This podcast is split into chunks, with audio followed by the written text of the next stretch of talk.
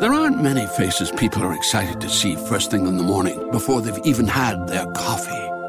But the McDonald's drive through workers who take your order on the way to work have almost all of those faces.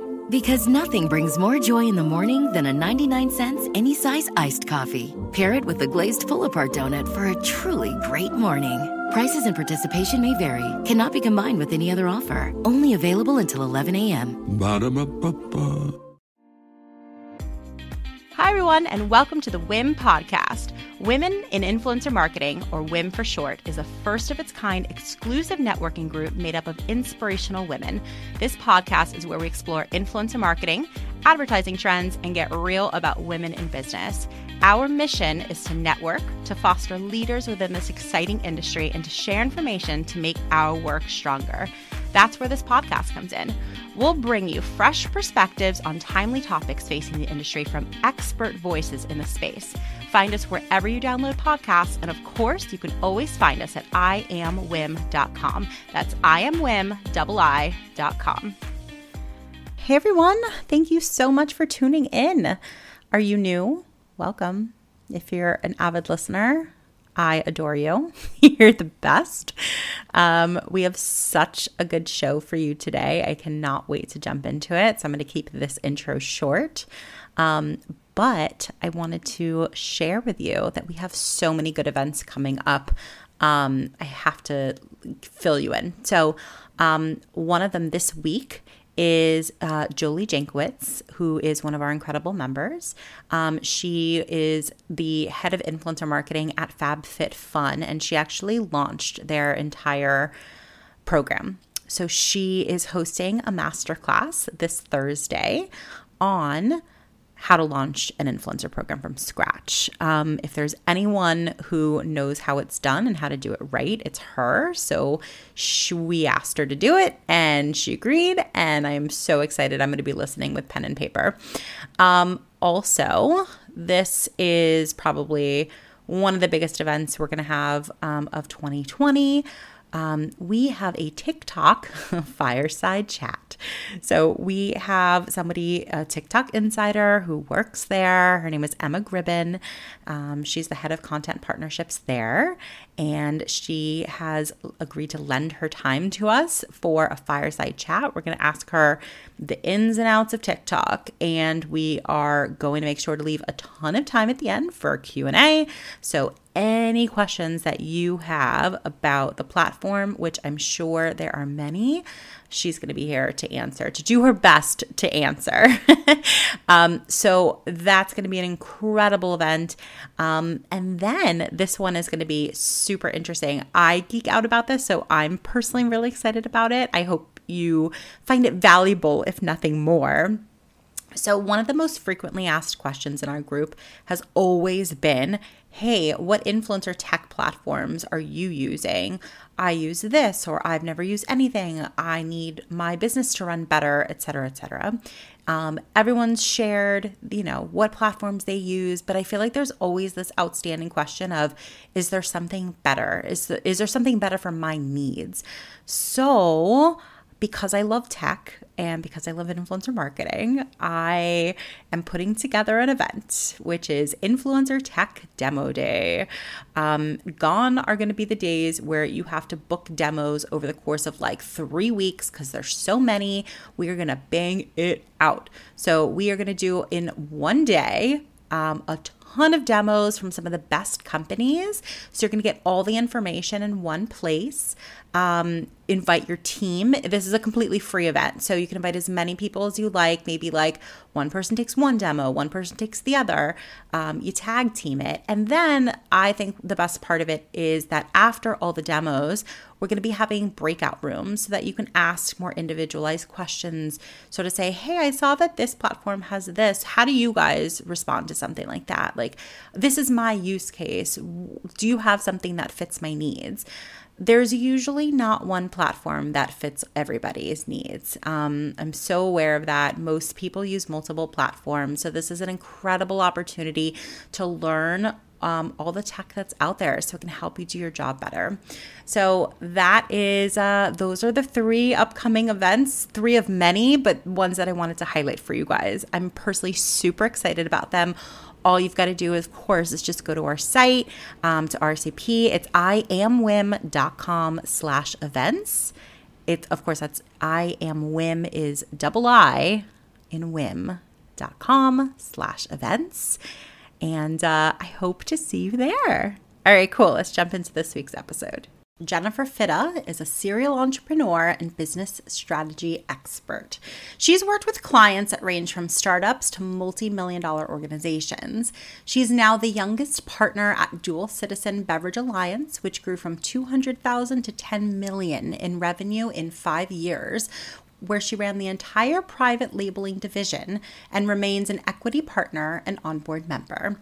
She then became the chief marketing officer at one of Dallas's prominent creative strategy agencies and quickly became one of the most sought after strategists in the Dallas Fort Worth area. In 2019, she authored the book BYOB Revolt, selling over 100,000 copies in its first year.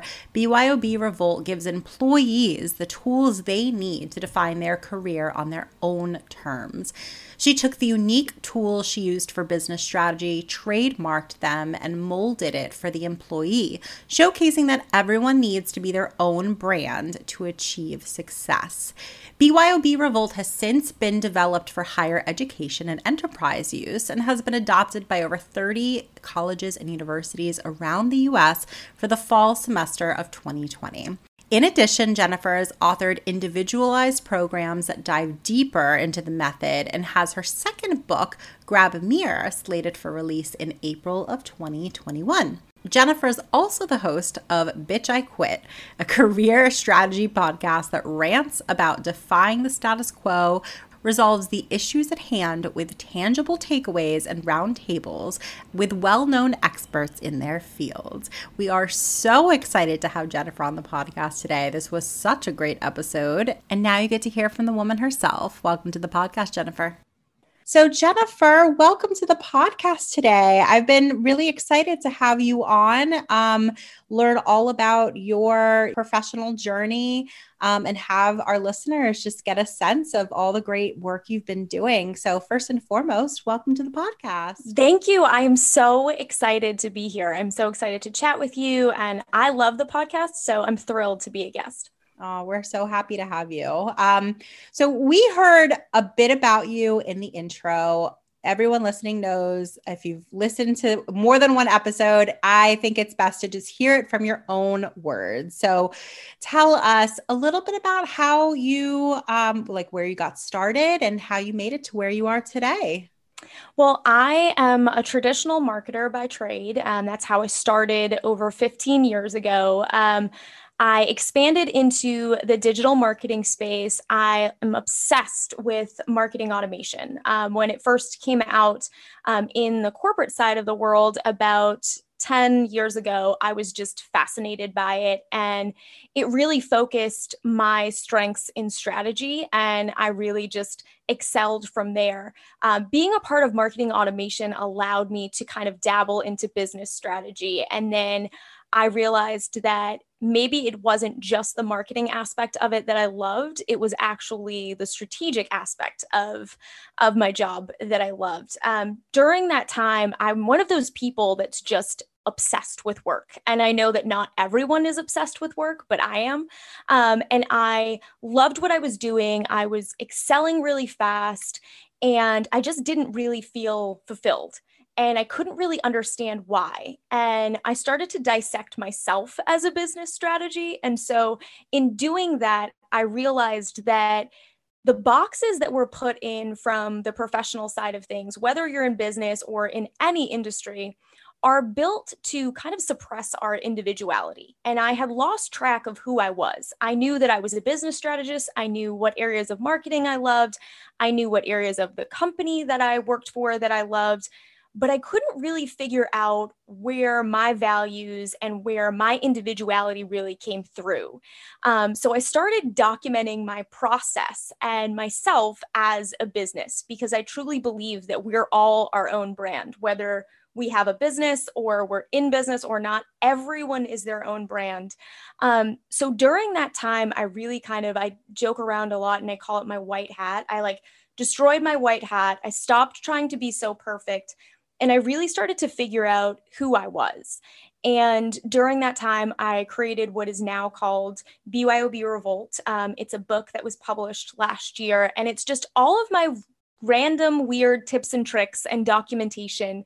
Um, and it's basically a twist on business strategy for individuals so we can all assess ourselves as a brand, hold ourselves accountable. And over the last year, the book has kind of taken off in a way where I've kind of become the like, you know, unauthorized brand ambassador for career wellness. Um, so I took my experience as a business strategist, kind of flipped it on myself, and then now took this methodology to say, hey, you know, we don't have to follow the status quo. Marketing doesn't look like what it looked like 10 years ago. It doesn't even look like what it looked like 10 days ago. So, why should we as professionals kind of mute ourselves to the point where we only fit fit the box? So now I kept continued to write business strategies and grow several businesses from startups to multi-million dollar organizations. Um, but my true passion right now is working with individuals on how they can market themselves. And it does really align with influencer marketing because it's focused on the individual it's focused on your own brand and how your values can really come through so that's huge. I- would love to dig into that a little bit. You're completely accurate in saying that, you know, marketing is certainly not what it looked like 10 years ago. Sometimes it's really not even what it looked like 10 seconds ago. Absolutely. Absolutely. And so, what version of marketing do you think is the most effective? Because just because it changes doesn't mean that it's necessarily effective. Um, so, if you could sort of dig into that, a lot of our listeners are, you know, agency folks, PR folks, um, people who are pretty advanced in the industry. They'd love to hear what's worked for you. I think what's worked for me, um, and I would say the foundation of all of the marketing strategies that I've written, all of the career strategies, regardless of size of business, industry across the board, has always been persona method. The persona method, I think, is so important because you need to know who you're actually marketing to. And I think writing personas is very different now than what it used to be. I think people used to think of personas as you are dictating the story. And the reality of it is that there are buyer personas and there are marketing personas. So your buyer personas are the people that you already know who they are, those are part of your audience. That's great. But I'm always focused on who are your marketing personas? Who are the people that you would want to spend dollars and time and valuable information and resources on? And even when we talk about it from the personal sense, I always ask everyone to write their own persona.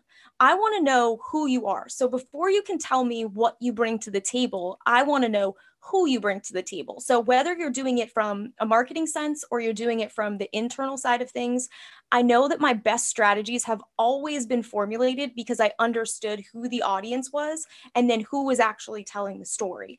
And so when I talk personas, I talk about, you know, there are the basics. So you can ask people, what kind of car do you drive? You can ask people, you know, what is their income bracket? You know, where are you? What's the goal for this for this purchase cycle? That's great for me, when I talk about personas, I always add that stuff in there, but I want to know indirect things. And I think the indirect pieces of your persona are the most brilliant pieces to tap into who you should be marketing to and also who are you if you're writing your own persona. I think one of the interesting indirect questions that I always ask people when we're writing personas and we're writing strategy is I try to find that that I call it your vulnerable hour. I always look at it as Tuesday night at 9 p.m. The weekend is over. You're not quite halfway through the week. It's not, you know, the it's not the dinner time hour. It really is that like blah hour in the week. What are you doing or what is that potential customer doing Tuesday night at 9 p.m.? if you can figure out what they're doing just in a high level we don't need to know exactly what they're doing but if you can understand what the person is doing at their most vulnerable hour you can understand how you can reach them. You can understand who they are at the core. I think what we miss so much in marketing is that we miss the idea that these are people, these are humans on the other side. And so we always go to the direct information we have. Okay, we know how much money they make. We know how much, you know, where their where their car is, where they're located, you know, all the basic demographic information. It's the indirect information I think that that makes you more relatable. And right now, if you can't grasp that relatable information, you can't market to anyone. I love that. That's so interesting. I've never heard something like just thinking about that before, but it makes perfect sense. Um, I mean, first and foremost, sort of identifying who you are um, mm-hmm. in that equation, but then also just thinking about the non superficial things about your audience, right? It's so easy to jump to, you know, their age and their gender and even more specific things than that. Um, but I love that, just sort of like really painting a full picture of who that person is. So, like, that's fantastic. I love that. I love the term, you know, their most vulnerable hour. So, how do you get, like, how do you figure that out though? I look at, so I'll go into one, the demographic information of that age group, but then I also want to go into what do, what do they value? And I think people look at values as attributes, but actually, when you look at indirect attributes for a sales process or a connection when we're talking about marketing, you can look at what would they potentially be doing at, at Tuesday at 9 p.m. Okay, well, I can look at they value it's not necessarily in a specific thing. They value you know alone time or they value you know a glass of wine if, if that's what it is. It's relaxation or they value whatever their values are you can translate into when you have a free moment of time what would you anticipate that this person is doing you can look at different brands that they associate with. You can look at traffic patterns. Um, you can look at, you know, geographic location, but it all comes down to, you know, the research that you put in. And so you're essentially creating a story about this person that may or may not be true. And it's always a reflection of what you can offer that person. So, what you expect them to be doing at Tuesday night at 9 p.m. by doing all of this demographic research is really what you're saying to yourself and your brand this is what I can offer that type of person. Maybe that person isn't exactly who you thought that they were, but understanding that when you write a persona and you look at those indirect metrics, those are actually a reflection of you and what you can offer them. And what maybe that person wants at Tuesday night at 9 p.m., that may be what tells you this is not my target audience, or I don't have what it takes to offer them that. So maybe I need to make an adjustment when you're looking at, you know, your campaign strategy or your overall strategy. I think that we can get as much demographic research as humanly possible, but because purchase patterns are always changing, because our businesses and our brands are always changing, I think it's important to remember that once you have that information, it's really a reflection of who you are at the end of the day and what you can provide them. Definitely. And you know, what are your thoughts on getting the information about the people that you know already are in your circle mm-hmm. versus those who you're trying to get in your circle what you know there's only so much energy that we could put out there and put forth you know we want to focus in our efforts um what are your thoughts on who to focus on i think you've got to look at when we talk about nurturing people who are in our own in our own sphere. They're already customers or you've already captured their information. I think it all comes down to prioritizing what you're doing. For me, I'm always looking for myself and for clients, I'm looking at what are we doing this quarter?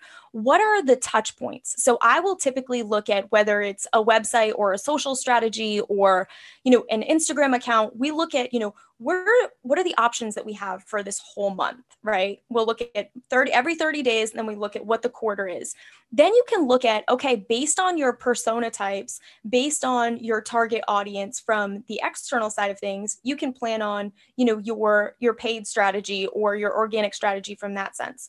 You can also do the same thing internally by looking at your upcycle. So what can we actually offer to people? And i usually set like two to three max when it comes to internal nurturing that's going to be your priority because you can only hit your customers so many times with a variety of different things. So for me, I'm always looking at what are the top two to three things that people can do that we already have access to from a nurturing side of things. And I think that once someone becomes a customer, they have to become more than just a customer. You want to look at the metrics that go around who are going to be, you know, your grandstanding fans. And how do you convert a general customer to a grandstanding fan? And that's looking at how you can nurture them two to three times every quarter with the areas that make the most sense to them. Because your customers are going to be changing. They're going to be evolving in their own life. And you need to make sure that you're growing with them. You know there are so many women in this group who you know either they work for an agency and they're managing that on behalf of many brands or mm-hmm. they're you know working for a specific brand and really focused in there. Once you sort of identify that what do you you know and then the, everyone wants to grow. Everyone wants to to grow beyond that. And so what are some of the best tactics when it comes to capturing new audiences whether it's related to the original one. Maybe it's like the friends of the people mm-hmm. who are in your sphere, um, or just or just additional customers. You're like, oh, like I really want to break into that market. It makes so much sense. I just I I don't know how to get in there. What would you tell that woman?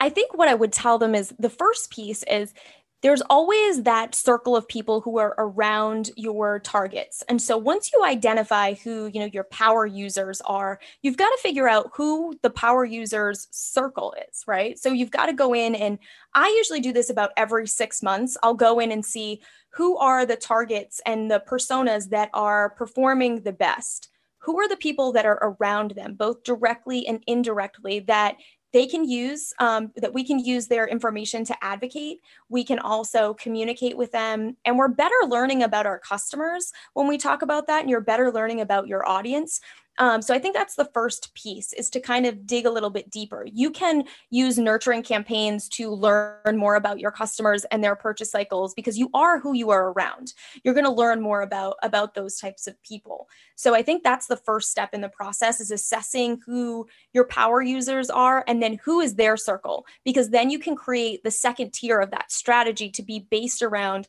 how can we infiltrate that circle in a meaningful way who may not they your friends aren't exactly who you are but they can kind of co-sign for what you're what you're putting out there the other piece is if you're someone who's trying to infiltrate a different industry or a different market with your business, I think that it's important to have separate strategies. They're going to run in a parallel track, but I find so many people that I've worked with in the past have really struggled because they try to weave it into their eh, already existing strategy. And that's just not the reality. If you want to infiltrate a separate market, you have to create an entirely different strategy for it you also have to be accepting of the fact that you're going to have different targets. So you have to understand that there's not going to be that historical data that you're sitting on from the jump. So I think what I would do is do competitive analysis, both direct and indirect, for that industry that I'm trying to break into. And then I would also do a mini strategy and be realistic about how long it's going to take to infiltrate that industry. And then also understand that your nurturing is going to change, your metrics are going to change, um, and that you absolutely have to be realistic when it comes to how much of your, whether it's going to be your advertising budget or the time you put in um, to infiltrate that industry and cultivate your strategy. Because if the return does not make sense with your overall goal, then you have to understand like where your time management comes into play. Yeah. And I'm so glad that you said that because, you know, part of my question was, you know, there's there's only so much energy that we can expend and, yes. and just that your business maybe should put out there um, just to keep in mind your bottom line of your company. Um, and so while it perhaps there are some instances where it seems particularly enticing to break into like uh, another market, um, you do have the, the realistic part of, of that whole equation is really important to keep in mind. At the very, just at the very minimum, Um, you know, the time frame, it's, yes. it's going to be a lot. It, it would likely be i would love to hear your opinion it would likely take longer to be able to do so right? Yeah i think too one thing that we forget as professionals is that it's so exciting to expand into a different industry or you know a different arm of your business. We've done this several times in our business and we have to remember to calculate you know what is the roi of expanding into this industry? And the one thing that people forget to calculate when we talk about roi in terms of expansion is the time that it's going to take away from from your existing business, the time that you're taking away from the dollars that you're already making. You've got to be able to hit that times at least two to 3x within the first quarter, or else you're going to start seeing a decline in what you already have.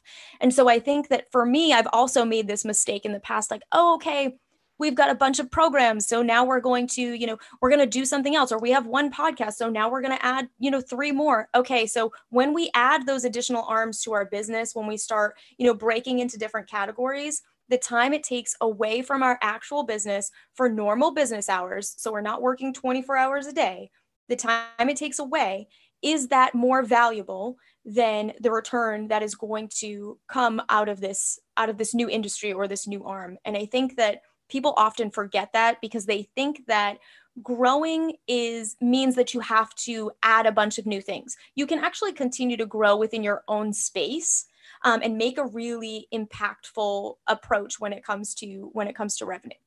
Mm, that's such an interesting topic. I was even talking about uh, this i was talking about growth. There aren't many faces people are excited to see first thing in the morning before they've even had their coffee but the McDonald's drive through workers who take your order on the way to work have almost all of those faces. Because nothing brings more joy in the morning than a 99 cents any size iced coffee. Pair it with a glazed pull apart donut for a truly great morning. Prices and participation may vary, cannot be combined with any other offer. Only available until 11 a.m. Ba-da-ba-ba-ba with, with someone just the other day and you know she's up for a, another role at a company a great company and she's like you know but there's not necessarily this growth trajectory with my role though and she was sort of mm-hmm. trying to like wrap her head around that and i was like well the way that you're describing it, I actually think the team and the department that you would build would actually be what's growing. So it's just interesting that you say that. It's like there there may just be traditional routes of growth that we're so accustomed to but yes. there's absolutely different paths and and growth can look different depending on your circumstance um, and I'd love to hear just a little bit about your own business because I, I, love entrepreneurs who work with other business owners. And, um, you know, it's really this inc- beautiful scenario of like you're practicing what you're preaching um, and mm-hmm. you infuse this into your own business. So, you know, I know you've got a podcast, you've got a book, you spoke earlier about, you know, you, you absolutely everybody has their own brand. So, talk to us about your journey as an entrepreneur and and finding your voice and and what that has um what where that's led you today i think that i think what's really important for me to share from the beginning is that where i'm at now in my my entrepreneurial journey is really nowhere where I was expecting. And I think that that's the beauty of beauty of this story. And so what's really interesting is that I was able to be a part of and be an equity partner in a startup when I was kind of on the fence of do I want to leave corporate life? Do I want to do my own thing? And I was given the room to grow and become who I wasn't as a professional in the corporate world. So I really learned a lot about myself. Um, and being a part of that wine startup allowed me to really see my limitations as well as my strengths, um, not only in the business world, but also as a person. And I really got to learn a lot about myself. And so the formation of the Revolt Career Network has just been something that was essentially a passion project. And so we started off and it was supposed to be just an ebook. And so as most i feel like entrepreneurial stories it's just it went in a completely different direction. So for me it started it was supposed to be an ebook. We ended up being able to publish the book last year. And then i realized that this was more than just a strategy for me. So i was just as excited about the product as i was growing the business. And I was able to utilize all of the tools that I had built with my digital marketing background and my marketing automation background and my business strategy background for a product that was my own. So since then, we've taken the book, we've turned it into an online classroom. Um, that online classroom is now being used in over 30 colleges and universities. We've got individual programs, and we've really taken on this career industry, not as career coaches, but as career wellness, really holding ourselves accountable. Because for me, the problem was I was excelling in my career, I was loving what I was doing, but I wasn't fulfilled. And that sounds so strange, but that's really how I felt. And so I was like, how do I how do I love what I do but not feel okay in what I'm doing? And it's because I wasn't allowed to really be myself. Now, the entrepreneurial journey has not been an easy one. It sounds really great. Like I wrote a book and then we launched a podcast and you know now we have this online classroom it has been really, really, really hard. And I'm very lucky that, as I mentioned before, I was a part of that wine startup when I did because it is a grind. There are days when you, you know, you are working 24 hours a day, and most of the time I am, but you have so many moving parts. There are so many things that you have to learn. Um, even being a business strategist, my team can tell you there's something new that I learn about the business world every single day. Most of the time, it's like, I messed up on this. Okay, we've got to try it a different way. Um, I think that. I think sharing that piece of it, that it's not all rainbows and butterflies, and that even when there is a massive victory, you know, we're on to the next because the first two to three years of a business's life is critical I feel like everyone is, they've got the paddles on deck, everyone's waiting, like we're all in cardiac arrest trying to figure out, like, how do we get this going? And I think that we do other entrepreneurs a disservice when we don't tell them the struggle that it takes to get through the whole process.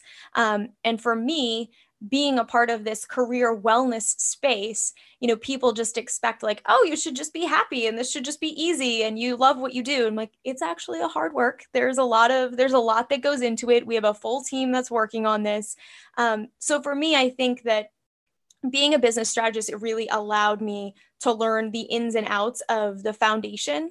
But the entrepreneurial journey for the Revolt Career Network and writing BYOB Revolt was really the first time I think in my career where I 150% had aligned my passion and my purpose. So I really used the skills that I knew and the skills that I had mastered in order to scale the business. But it was finally something that I felt like I could be so confident in and so happy with and which is why we have so many different channels and so many different areas that that we talk about in terms of different mediums that people can connect with us on. Um, but it really has been a passion project for me words of wisdom. oh my gosh, where do I even begin? No, that's that is a incredibly valuable thing for any entrepreneur or aspiring entrepreneur to hear.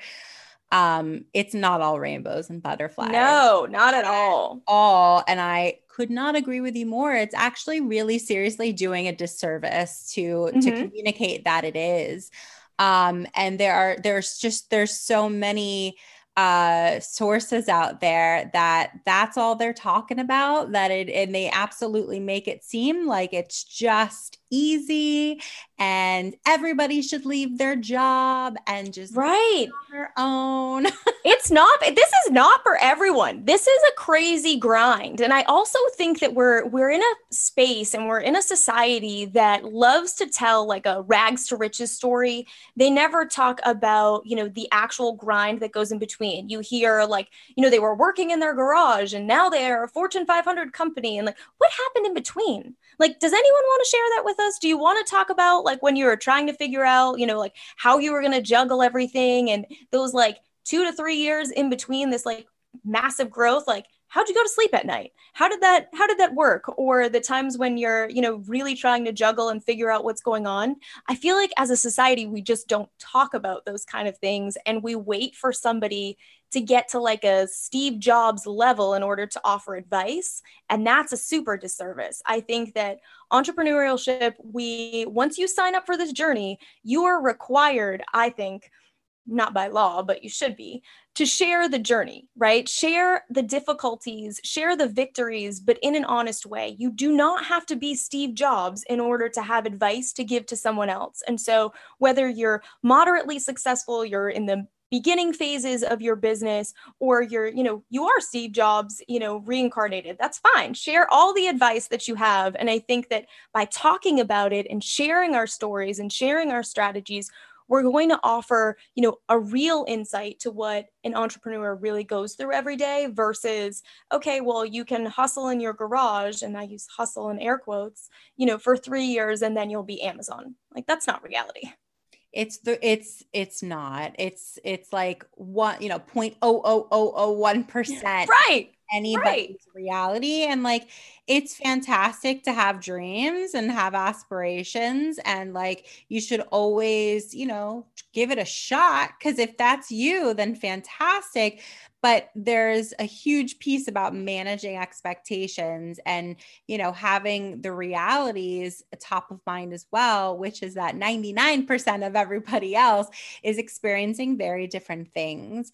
Um, and i think it's also you know you're talking so much before about you know the analytics and really diving into like the psychographics of mm-hmm. of audiences um, but you also briefly touched on you know you analyzed your your own business and you as a business person and i think that that is really key because success also looks so different yes. uh, to everybody. And some people, success only looks like Steve Jobs' trajectory. Mm-hmm. And then some people, success is making a comfortable $100,000 a year or even less in other parts of the country. Yes. And, you know, or having time back. Um, that is something that, you know, is, is absolutely more pervasive as an entrepreneur is that you're, you theoretically, you can be more free with your time. I mean, there's, there's also value that can be given to entrepreneurs that isn't necessarily monetary. So, you know, just sort of really being able to identify what success looks like to you is really key going into business uh, as a as an entrepreneur. Um, and I don't know, I'd love to hear your thought on this because I think that those goals and markers of success are absolutely going to change. Oh, absolutely. And and so it's like checking in with yourself and like you said just continuing to be honest about it maybe having a close circle around you of people that you can bounce these these thoughts off of and and people who are going to be honest with you in return. Um, this is all stuff that is so hugely important as as you continue your journey as a business person entrepreneur what have you. So you know, I, what, you know, if you could identify any other pieces of advice of somebody that might be listening who has not embarked on this journey you know yet somebody who they are in a corporate environment um, they are not working for themselves but they hear you know they there's something in there that they identify with. There's something attractive about it to them what are some other things that you would advise them to think about before taking the leap? Well, first, I always think that, and I, I know I'm always talking about the persona, but I do think we all need to know who we are first. I think that before you do any professional cliff jump, you've got to have a conversation with yourself and a real honest one, right? So, not like, oh, I don't need to know your strengths and then your weaknesses that you're going to turn into strengths. That does me no good. That does you no good. I want to know, and you should be able to know who you are as a professional right in that current moment. I am so frustrated with the what's your five year plan? What are you going to do next year? What are you going to do the year after that? I think that that is really stifling when it comes to professionals. And I think it scares the hell out of people when it comes to being an entrepreneur because we're so conditioned to long term goal set.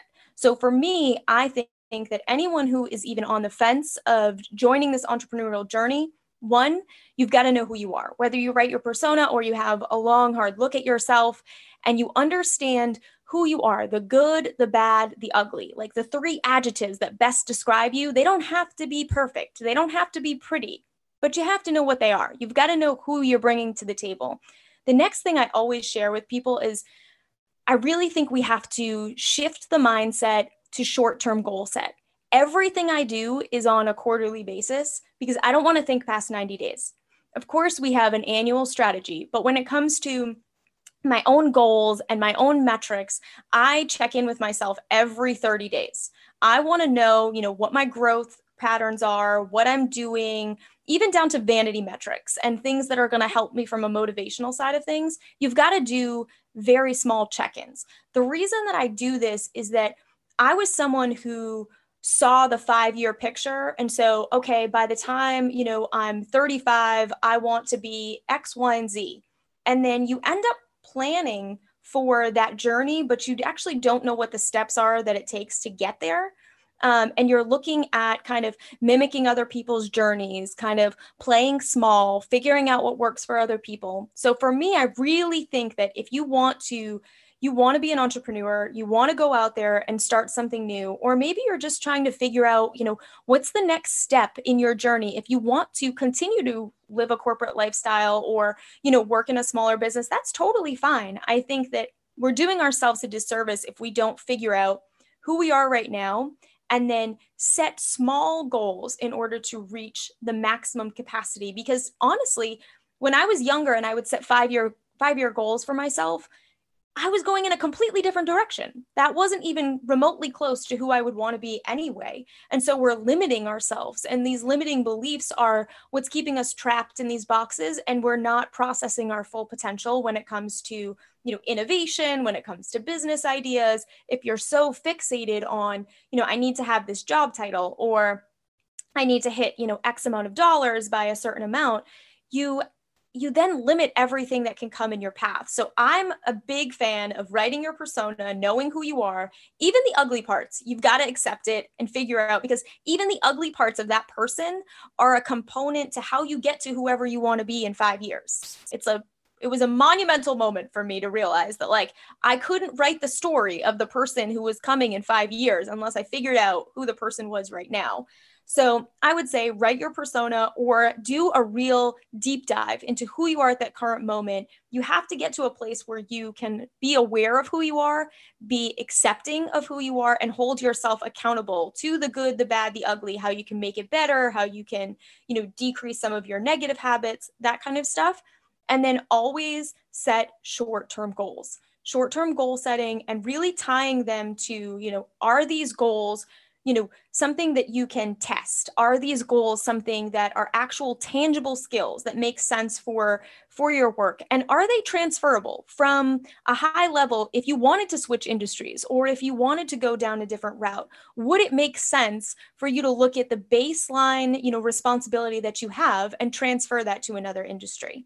And i think those those are the tools that i would that i would suggest to people so good.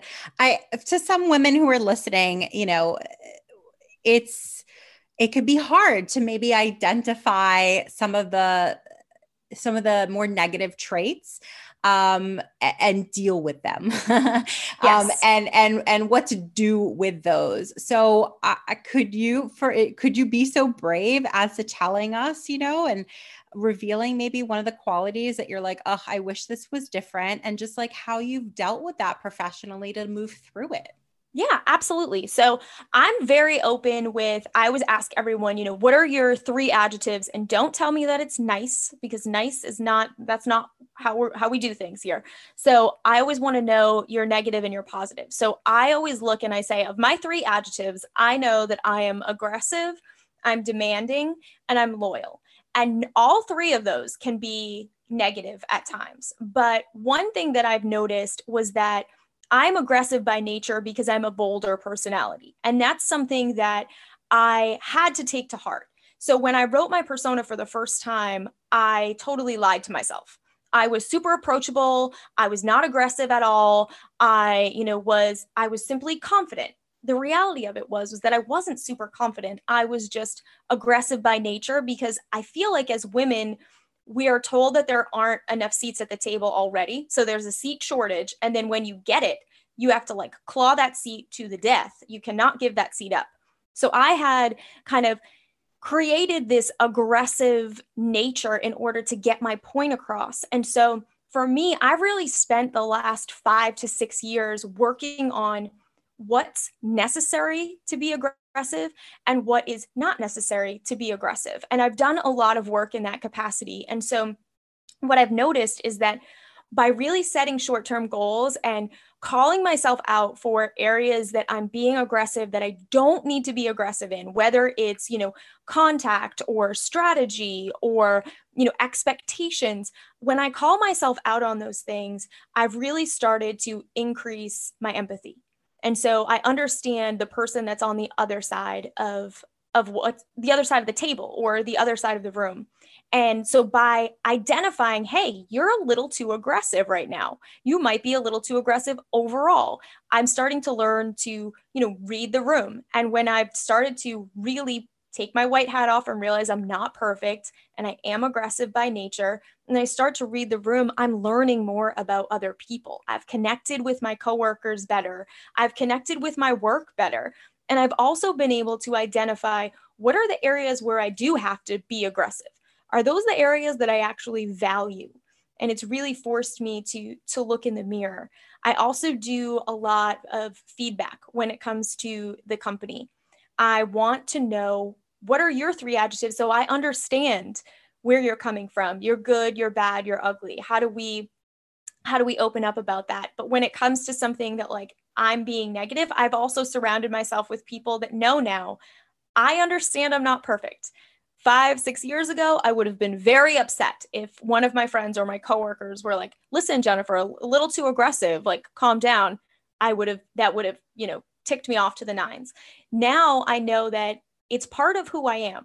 And so part of who I am is controlling the negative and the positive so that I can be successful. And if I keep a blind eye to my aggressive nature, then I'm also doing myself a disservice. So I know aggressive Jennifer is in there. I just have to continue to call myself out, which is why I have to do those 30, 60, 90 day check ins to make sure that I'm not, you know, getting too aggressive and too out of control. I love that so much. I mean, you're very self-aware um, and and comfort. I mean, to become comfortable with the good and the not so good parts of yourself, like it takes time and it takes practice, yes. I would assume as well. So it's almost like start today because you'll eh, eh, right. You're you're so you're so right in that aspect. I also think that like I want to share that it took me a very long time because when we think about the professional world and we think about especially those of us who are in business, who are in strategy, and I think particularly females, we are required to be perfect in all aspects of our lives. And so when you get to a point where you look in the mirror and you don't see something, you have to fix it before you see a second glance. That's what we're told by society, right? So if my face isn't looking so great in the mirror, I'm going to add some extra foundation or I'm going to, you know, style my hair a different way. It's the same thing at work when you feel as though your imperfections are showing, you try to cover them. And every time we try to cover our imperfections, we lose sight at what they are because th- there's work that goes into how you can fix your imperfections and how you can analyze them. So I didn't just wake up one day and become super self aware. This was such a, a tough process for me because I am a perfectionist. And so realizing that I was, you know, kind of hiding myself and maybe I wasn't as confident as I thought I was was this like insane eye-opening moment where like the floodgates come and you're like oh my god this is i've been hiding my whole life. Um, but it is a process. I think that we get to a place where we can hold ourselves accountable whether it's our work our strategy our brand only when we understand who we are. So it's really self-awareness then it takes time to actually accept who you are. And you're always going to backslide. You're always going to be like oh okay you know, maybe today I, I just won't look in the mirror today. Like that happens, still happens to me. So once you get to that place of self acceptance, only then can you really hold yourself accountable to your true potential. And the same goes for your work and your brand. Until you understand all facets of it and you accept them the good, the bad, the ugly then you can hold them accountable and that's the key too it's accepting them you know? Yes it's identifying yes. them first but the acceptance part is probably the most difficult when when what you identify isn't always what you want it to be necessarily. Yes um yes. so you know practicing that is huge. Um we ask this question of everybody who comes on. I'm really excited to ask you what would you have told your younger self that would have given you a professional or a personal advantage today? I think it would probably be two things. I think one would be that perfection is overrated. I spent a majority of my 20s really just focusing on perfection. And I've realized now that perfection is in the eye of the beholder. So, what is perfection to you is not perfection to me. And when you are playing the perfection game, you are playing someone else's game.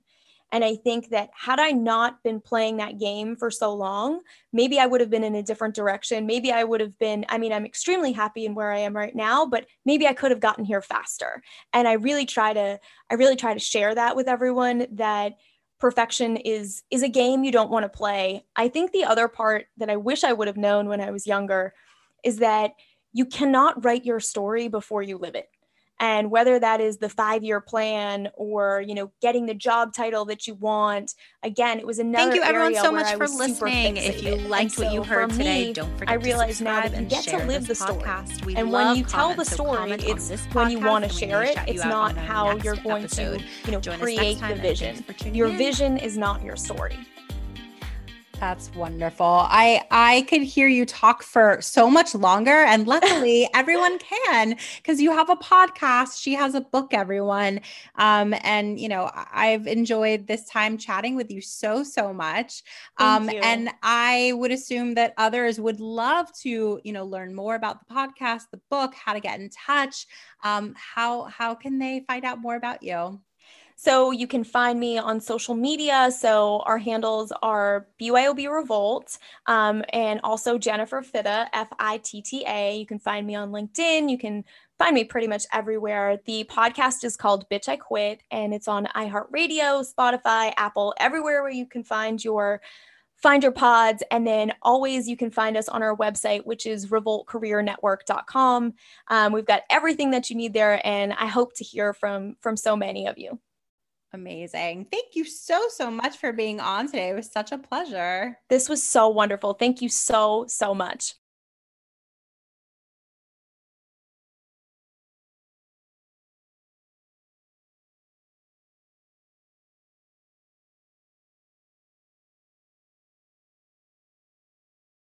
Thanks for listening. Tune in next week. Tune in next week. Charles didn't have just any coronary artery disease. He had Charles's coronary artery disease. Michelle didn't have just any heart attack. She had Michelle's heart attack. At VCU Health Pauley Heart Center, we know every heart is unique. And as Virginia's only nationally ranked heart program, we'll keep them beating healthy and strong. VCU Health Pauley Heart Center. Learn more at vcuhealth.org/heart.